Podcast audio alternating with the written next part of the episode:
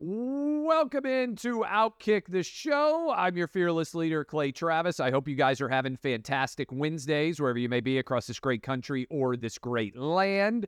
I uh, want to encourage you, as always, go click like and subscribe if you are watching this right now on YouTube. Uh, I love all of you wherever you are subscribing, but as we are sitting at 860,000 subscribers on YouTube right now, I want to go over a million. All right. I want to go over a million because I'm told that I get a uh, plaque uh, honoring Outkick or whatever the company is or the individual when you go over a million subscribers. Selfishly, I've already asked uh, to be given that uh, plaque with a million subscribers because my kids watch everything on YouTube. Um, and so when, when we go over at a, mil- a million and we're sitting at 860,000 subscribers, as I said right now, uh, I want that plaque. I'm going to put it, uh, I'm going to hold it up for all of you. Uh, wherever that plaque goes, um, I'm going to keep it in my house. I rarely ask for uh, for anything, but when we go over a million, uh, I'm going to claim that plaque as a uh, as a, a, success for us. And again, that's thanks to you guys. Click like, click subscribe. I love you all, whether you're watching on Twitter, Rumble, Instagram, Spotify. I don't even know all the different places where you guys watch TikTok, uh, but I love you on YouTube the most. Twitter for sure. All right. Um, couple of different things. Uh, Ron DeSantis has officially announced, uh, filed paperwork to run for president. Reports are that he's officially going to announce tonight uh, with Elon Musk. We will have DeSantis on Clay and Buck uh, tomorrow at the open of the show. I imagine that he is do- doing media all over the place as a part of his announcement. Uh, and I said this on the show earlier. So uh, if you did not hear it there, uh, then I want to make it clear here. Um, I would say this to Ron DeSantis, to Nikki Haley, to Tim Scott, to Vivek Ramaswamy, to everyone who is announcing for president to run as a Republican. It is quite clear to me that the Department of Justice and Jack Smith, who is leading this special counsel investigation, that they intend to charge Donald Trump with federal violations of the law. I think that is inevitable. Uh, I think that the, that uh, those charges, if I were predicting, I think they will come down in June or July uh, in the summer. I also think Trump is going to be charged in Atlanta uh, associated with Georgia state election law violations. Okay. I believe that every candidate running for the nomination on the Republican side, and I would do this if I were running for president right now, should pledge that they are going to pardon Donald Trump should they be elected president and become the Republican nominee in 2024. And the reason why I would make this pledge is because it is an entirely political based prosecution of Donald Trump.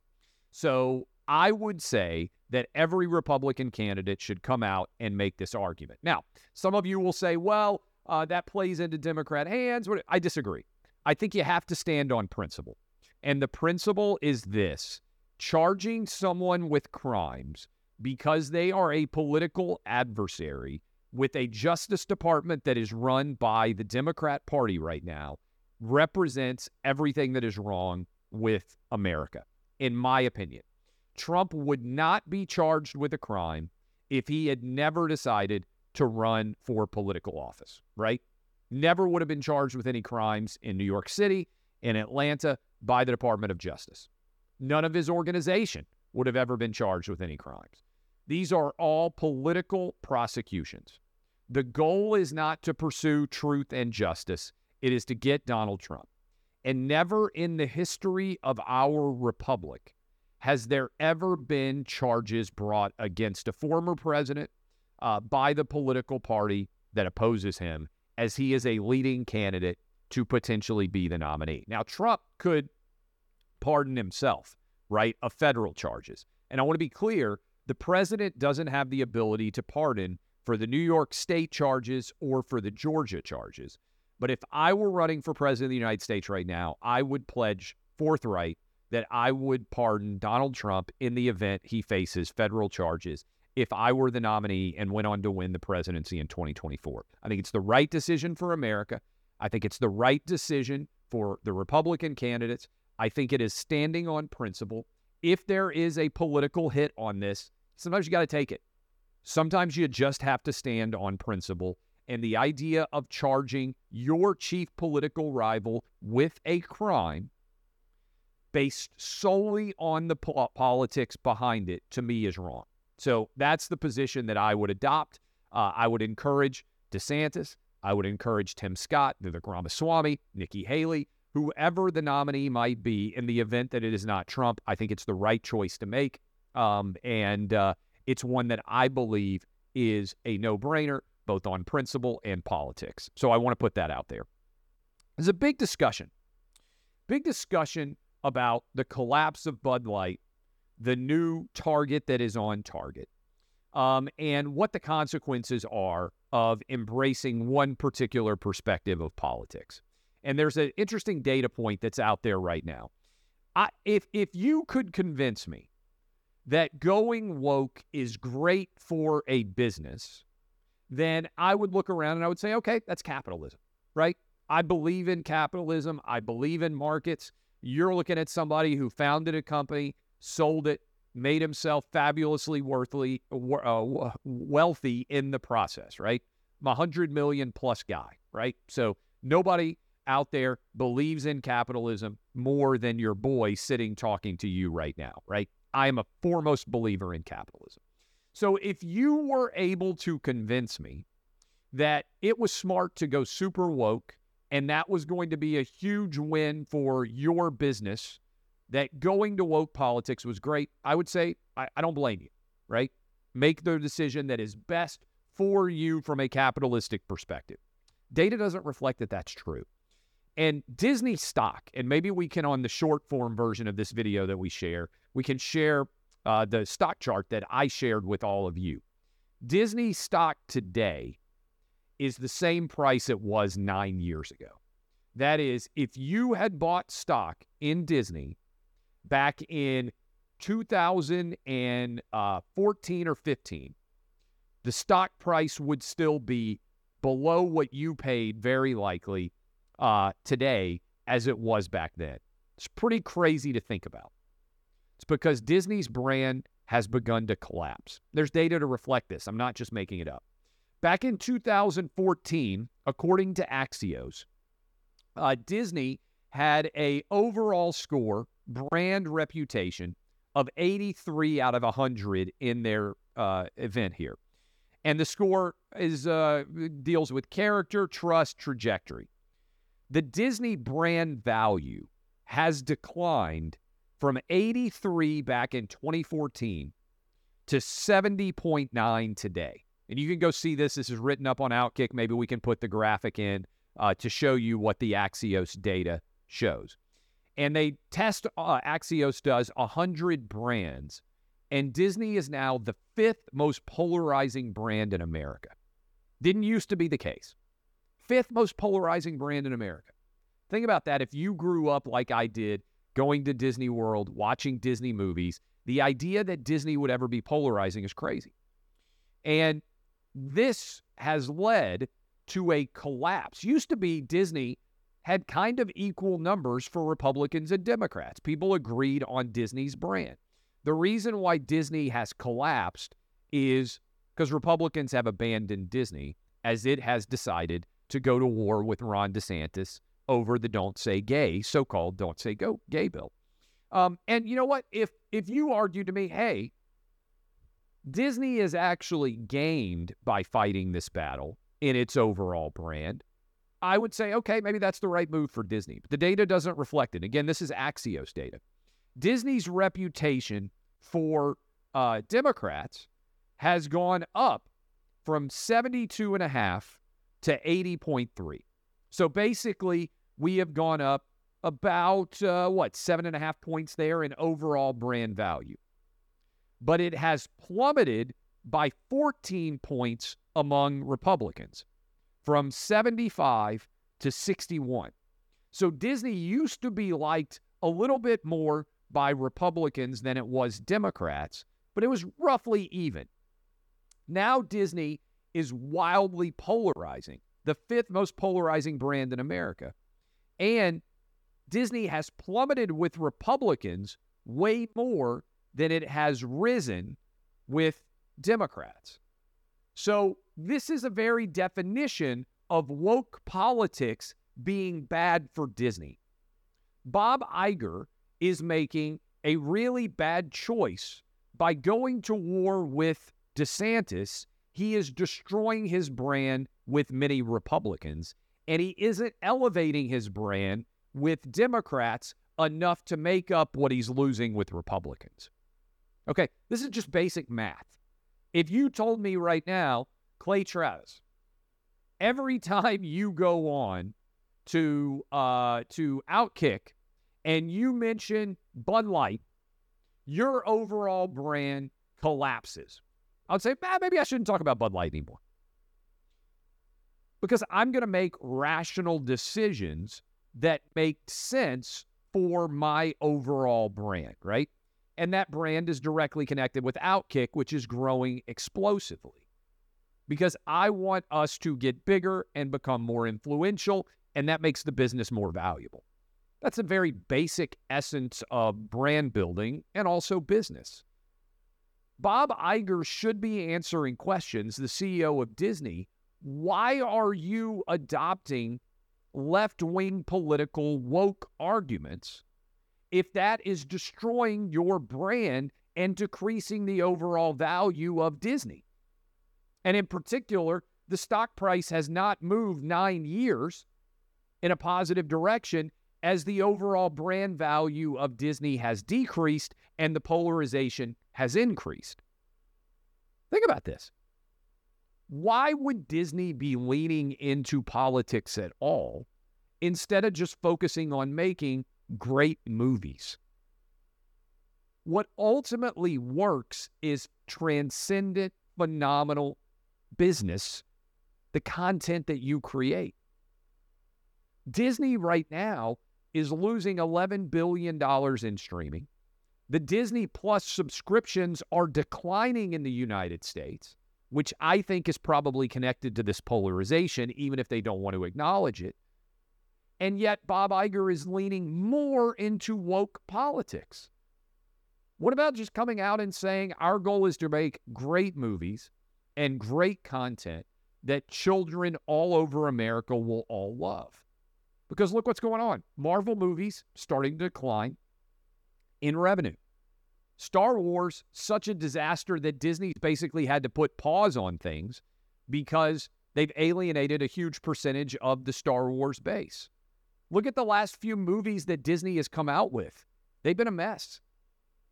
What works is universal appeal and the data reflects that going woke actually directly cost your business money.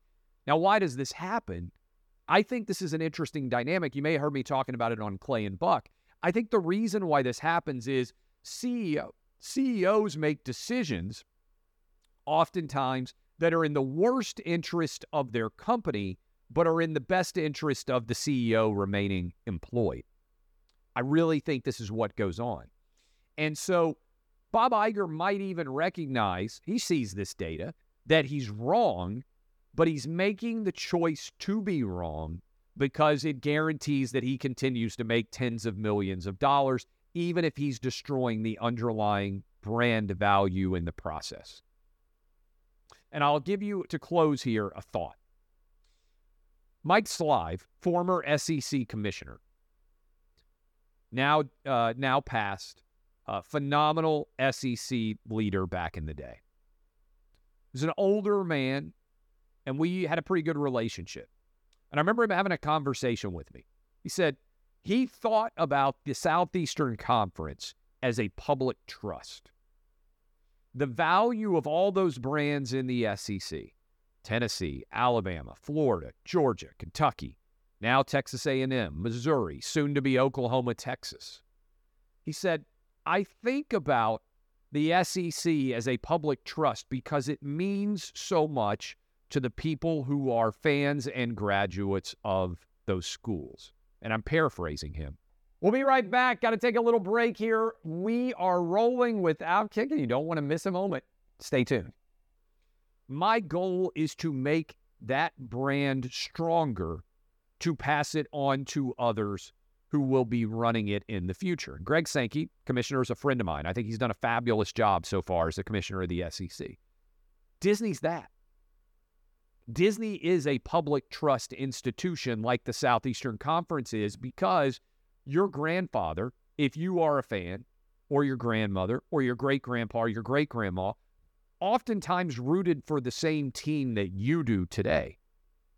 You probably started going to tailgates when you were five or six years old, and you became a fan if you are a college football fan very often of the team that you root for long before you thought about going to college. That's particularly true in the South where I live. Disney's the same way. Before you even made a conscious decision about supporting or not supporting a brand, you probably watched Peter Pan or Cinderella or Snow White. And your parents and grandparents probably shared that with you because they had watched it as well. And what happens is the public trust of Disney is being destroyed in real time by going to far left politics and alienating a significant subset of people who were predisposed to already like Disney. This is an absolutely awful decision on the business side. It's basic math. Bob Iger is failing to preserve the public trust of Disney, like Mike Slive, the former commissioner of the SEC, said he worried about doing as well.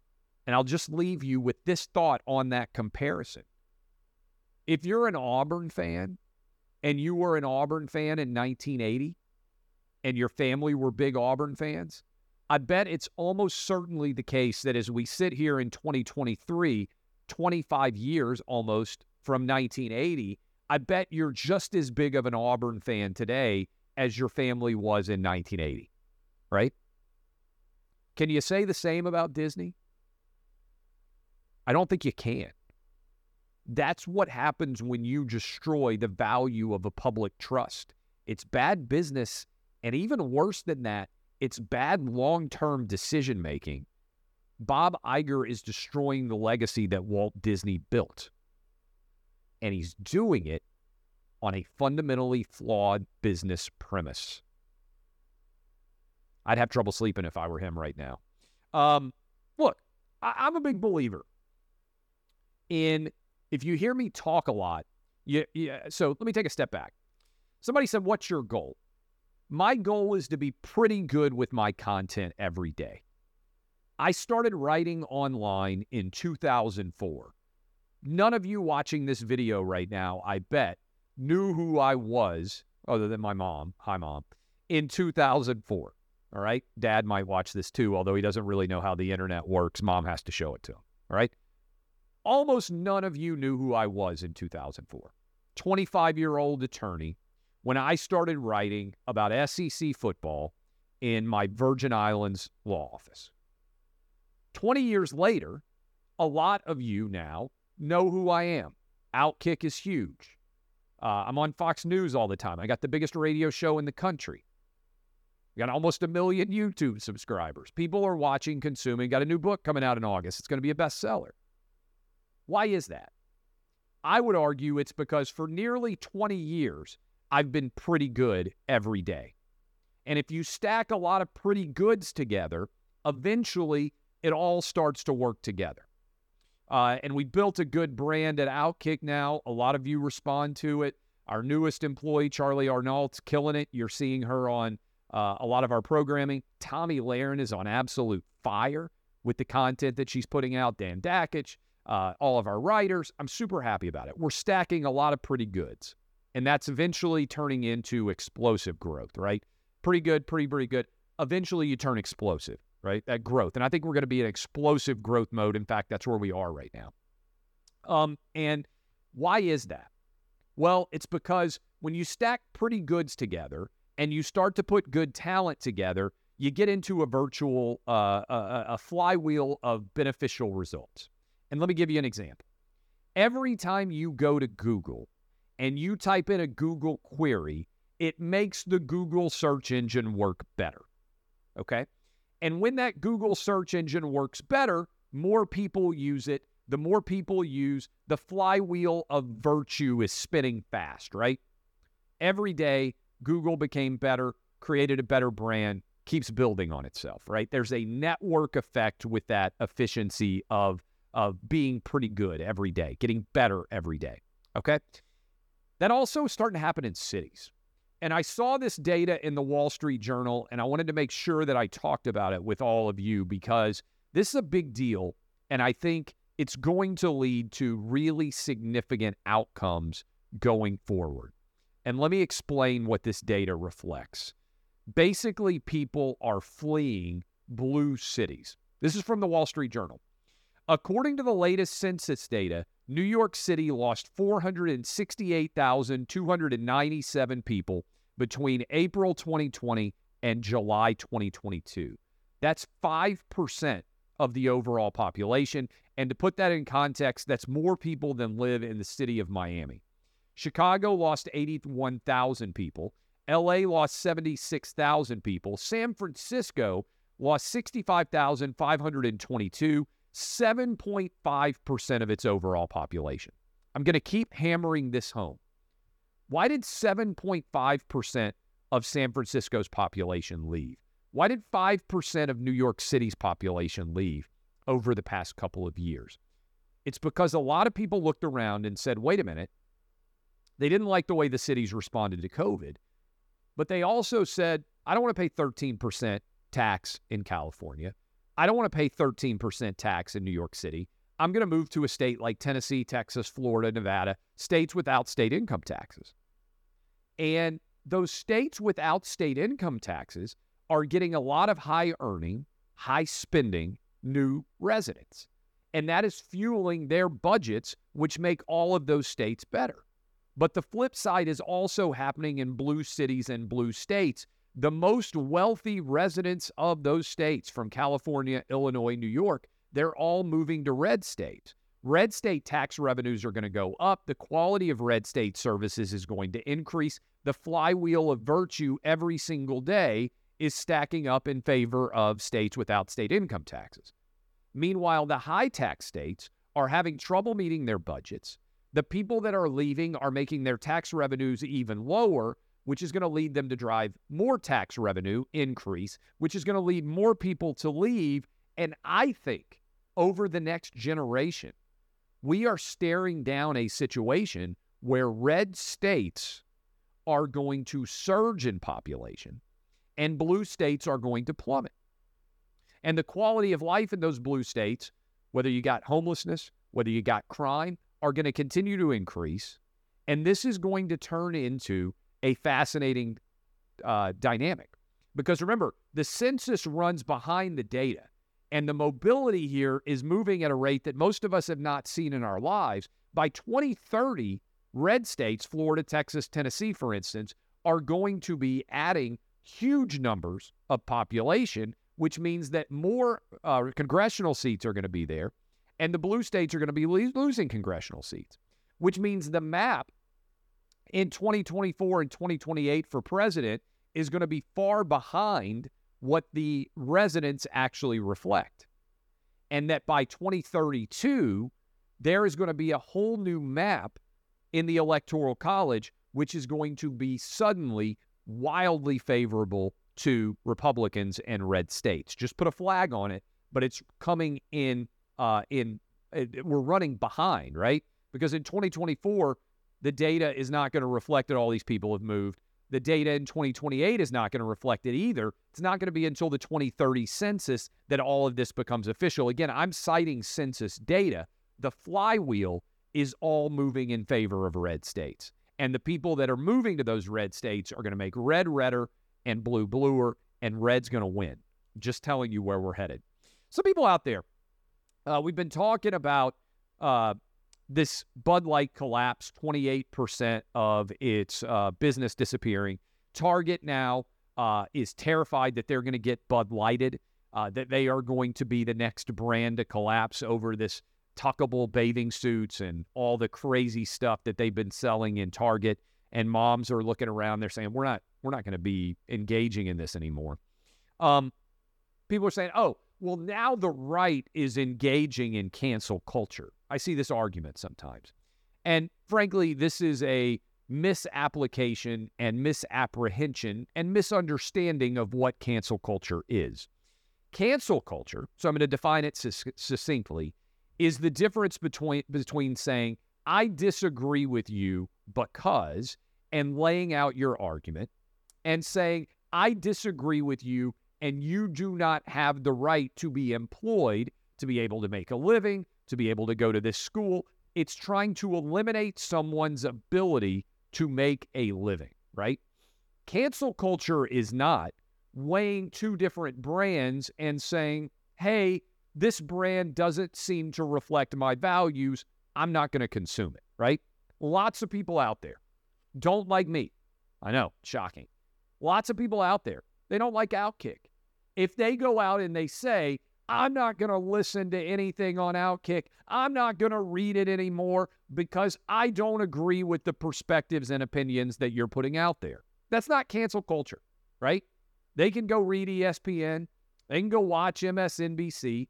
They have the right, all of you do, to decide whether or not to consume Outkick. If you don't like a restaurant, or you don't like a movie, or you don't like a TV show, because it doesn't reflect something that you find attractive, it's not cancel culture for you to say, I'm not going to consume this anymore, right? When I stopped watching uh, uh, the Westworld because I didn't think Westworld was very good anymore, it wasn't cancel culture. It was choosing to spend my time watching another show instead. I like Succession, so I'll watch Succession, right? Cancel culture is not deciding which brands to des- de- deserve your money and your time based on what they are putting out into the world. It's a marketplace. Marketplace of ideas when it comes to someone like me, marketplace of goods when it comes to someone like Bud Light or Target. You should, in my opinion, make choices based on how you spend your money, based on whether or not you believe the brands that you are supporting support the values that matter to you. That is not cancel culture. That's the very essence of the marketplace. When you decide not to vote for a political candidate, it's not cancel culture. It's you putting your money where your mouth is or your vote where your mouth is, right? So if you hate me, more power to you. You don't have to consume any of my content. But if you say, I disagree with Clay Travis and he shouldn't ever be able to host a show because I disagree with what he's saying, that is cancel culture. I'm not saying, hey, shut down Target. Don't allow Bud Light to exist anymore. I'm saying choose products that reflect your values. And if you think products are embracing woke ideology, then choose to embrace another product instead that provides more of a representation of your values. It's not cancel culture. That's just the marketplace speaking. Uh, I saw this. Ja Morant. Well, let me tie this in. The Dodgers. So, my perspective on the Dodgers, I'm not Catholic. I'm not, uh, particularly, as you guys know, super religious person. Just so you know, I was raised Southern Baptist Church. I know the Bible well. Uh, I believe in God. I would consider myself to be a Christian, but I am not a zealous religious advocate. Whether you're uh, whether you're Jewish, whether you're Muslim, whether you are Christian, I don't really have a strong opinion uh, on your religion, right? I just don't. I think everybody should have the right to practice and pursue whatever religion uh, they believe makes the most sense for they and their family. Okay, there's my perspective on religion. I would ask you to think about this though, as you see what is clearly these uh, these uh, nuns that are engaging in drag show basically in a religiously denigrating way, right? They are mocking the crucifixion, they are mocking the Catholic faith, and they are being honored as a part of Pride Night with the LA Dodgers. Shouldn't our position be that all religious faith should be treated the same? In other words, if you are going to mock, like these nuns are, the Catholic faith, why not mock Islam? Why not mock Jewish people? Why not mock Hindus? Any religious faith out there? And what would the reaction be if this religious faith, let's say that this, instead of mocking nuns, uh, that this religious faith was instead making fun of Muslims? What if they pretended to be Muhammad, dressed up and denigrated the Muslim faith as a part of their pride and drag show? What do you think would happen? First of all, those people would probably get killed, right? There'd be a fatwa out on them. Uh, the, uh, the Islamic faith would not allow Muhammad to be mocked. And not only would they not allow Muhammad to be mocked, they would suggest that anyone mocking Muhammad deserved to be murdered. And if the Dodgers had a pride night where Muhammad was mocked as a part of the pride night, all of the people that were involved in that mockery would be in danger of being murdered. And the entire LA Dodgers organization would need increased police protection because the players themselves would likely come under threat. Wouldn't be doing it as a result, right? So, why is the kindness of Christianity mocked, but any other religious faith that was mocked would be unacceptable and the Dodgers would never even consider doing it? I would suggest that it's the kindness of Christianity which makes it particularly mockable. Well, the Dodgers have a huge Hispanic fan base that's overwhelmingly Catholic. The Dodgers have tons of Catholic fans that show up. If you wouldn't mock Judaism, and if you wouldn't mock the Muslim faith, and if you wouldn't mock Hindus as a part of a gay pride night, why is it okay to mock Catholics? It's a question that I don't think the Dodgers have a very good answer for, but my position would be set the precedent of treating all religions the same, worthy of respect. If you wouldn't mock any other faith, why is it okay to mock the Catholic faith? Worth thinking about. Uh, finally, I, I, I, saw where Ja Morant put a post up. Uh, he said bye to several family members. And as a result, the Memphis Police Department felt compelled to engage in a wellness check. Ja Morant's, I believe, 23 years old. Uh, it seems quite clear to me that he is not healthy mentally. Um, and, and I would just make this point. Uh, everyone thinks that if they became young and famous, they would handle youth and fame well. Everyone does. The reality is, most people, most people who are youthful and very famous, do not end up climbing to the absolute apex of their professions. In other words, the Leonardo DiCaprio's, famous at, I believe, 19 years old since Titanic came out, global phenomenon. Uh, LeBron James, famous since he was 17 or 18 years old, are actually the exception, not the rule.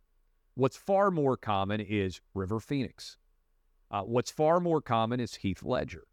What's far more common is a descent into drugs, alcohol, mental instability because fame is overwhelming. I'm afraid that's what's going on right now with Ja Morant. He doesn't seem to be able to handle the the expectations and all of the attention that's on him. And I think social media is making it worse. Um, and and I would use Ja Morant as an example in this way. Adam Silver came out and said that most of the young NBA players that he interacts with are profoundly unhappy. You wonder why that would be. You're young, fabulously wealthy, getting to play a game for a living. I think social media is incredibly toxic for young people. And I would tie it in in this way with Ja Morant. You know, 30% of teenage girls have thought about killing themselves in the last year. 30%. One in every three. Now, I mocked the CDC over COVID because I think they did an awful job. But our CDC came out with a big report. I was reading it that social media for young people is very toxic. And it's toxic in a way that I don't think a lot of people have, have thought about very much because social media arrives so quickly. But I think that comparison is often the enemy of happiness. And what I mean by that is if you are constantly on social media, scrolling and looking very often at people who are wealthier, better looking, uh, and presenting an, ar- an artificial version of their life, you get drawn into a toxic medley.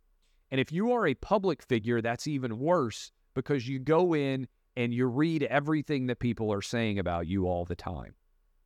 And it's different than back in the day where you could truly choose not to read a newspaper.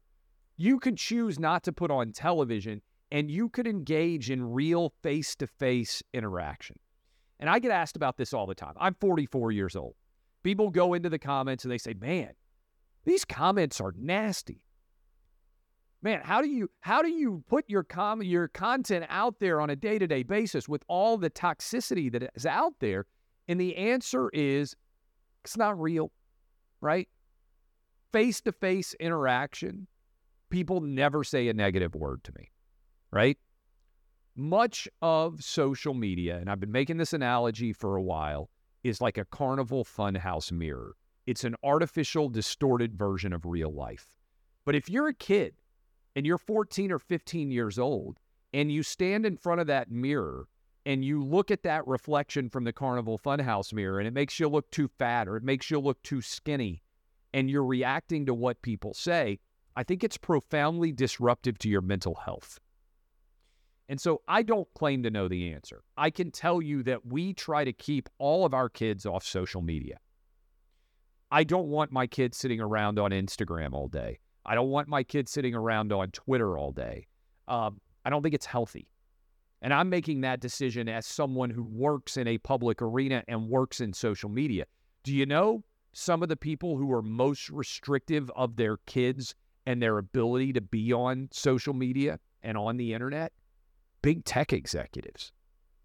If they're choosing to do something different with their own kids than what they're trying to do with yours, why is that? And I tie it in with Ja Morant, a guy who at 23 years old is worth hundreds of millions of dollars. The world should be his oyster. Instead, they're doing a wellness check on him because they were concerned after he said bye on social media to all of his family members. Was he behaving potentially in a suicidal manner? Well, if he was, it's actually super common for people of his age. And, you know, comparison is the enemy of gratitude. Warren Buffett tells a great story. He says, hey, if you could, I think it's wor- really worth thinking about for all Americans. He said, hey, if you could, there are 8 billion marbles in a jar. Let's pretend there's a jar and it could have 8 billion marbles in it. That represents every single person on the globe today. He said, if you would randomly walk up and trade your own life with whatever marble you pulled out of the 8 billion there, then uh, that's a sign that you would obviously be not living at a very high level of wealth or opportunity. The data reflects not one single American, even the poorest among us, should ever, there's 330 million of us, should ever be willing to trade our marble, right? That is the privilege, which is not talked about the most, that we all share of being an American citizen. You know, if you're in the poorest subset of Americans, you'd be one of the wealthiest people in India, which is now the most populous country in the world. Let me repeat that because a lot of people don't understand it. If you are one of the poorest Americans, abject poverty here, you'd be one of the 20% most wealthy in India, which is now the most populous country in America in the world. It's past China. Gratitude is the most powerful of all emotions. And I think that's such an interesting example. Would you trade your life and your experiences and your country with a random person in the world today? If you're an American, the answer should never be no. That's the privilege that we all have. How often do you think about that? How often do you think about what you have that you're grateful for? Social media is primarily focused on comparison. You look at what you don't have as opposed to what you do. Just keep it in the back of your mind. Maybe that's a little bit of wisdom for a guy who's been making a living for 20 years on the internet. But I feel very fortunate because most of my life, based on when I was born, was not internet. I didn't have a computer at home. Uh, I didn't have an email address when I went off to college. I became an adult before I ever got on the internet and spent any time there. Kids are growing up now in a comparison bedecked world that I think makes them profoundly unhappy. Whether they're one of those random teenage girls out there, the 30% that have thought about committing suicide in the last year, or even one of the most skilled and wealthy young people in America today, Ja Morant. Why is that profound unhappiness so significant? I think it's comparison which steals joy. Just think about it. Uh, all right. I appreciate all of you. My name is Clay Travis. I hope you all have fabulous uh, Memorial Day weekends. Certainly worth contemplating. Uh, all who have given up so much so we can have the freedoms that we've had. I'll talk about this on the Tuesday edition of the program. Uh, but one of the most profound moments of my life was the opportunity to spend uh, uh, walking around on the beaches of Normandy and then to go to the cemetery where so many young people who gave up their lives to fight actual Nazis are buried. Um, it's a moment that is incredibly ennobling. I hope that all of you at some point, especially if you're history uh, nerds like me, get the opportunity uh, to go to the battlefields of Normandy to walk around and see what actual good uh, being put to the test against actual evil looks like from a historical perspective. DBAP, unless you need to SBAP, I am Clay Travis. This has been Outkick the Show.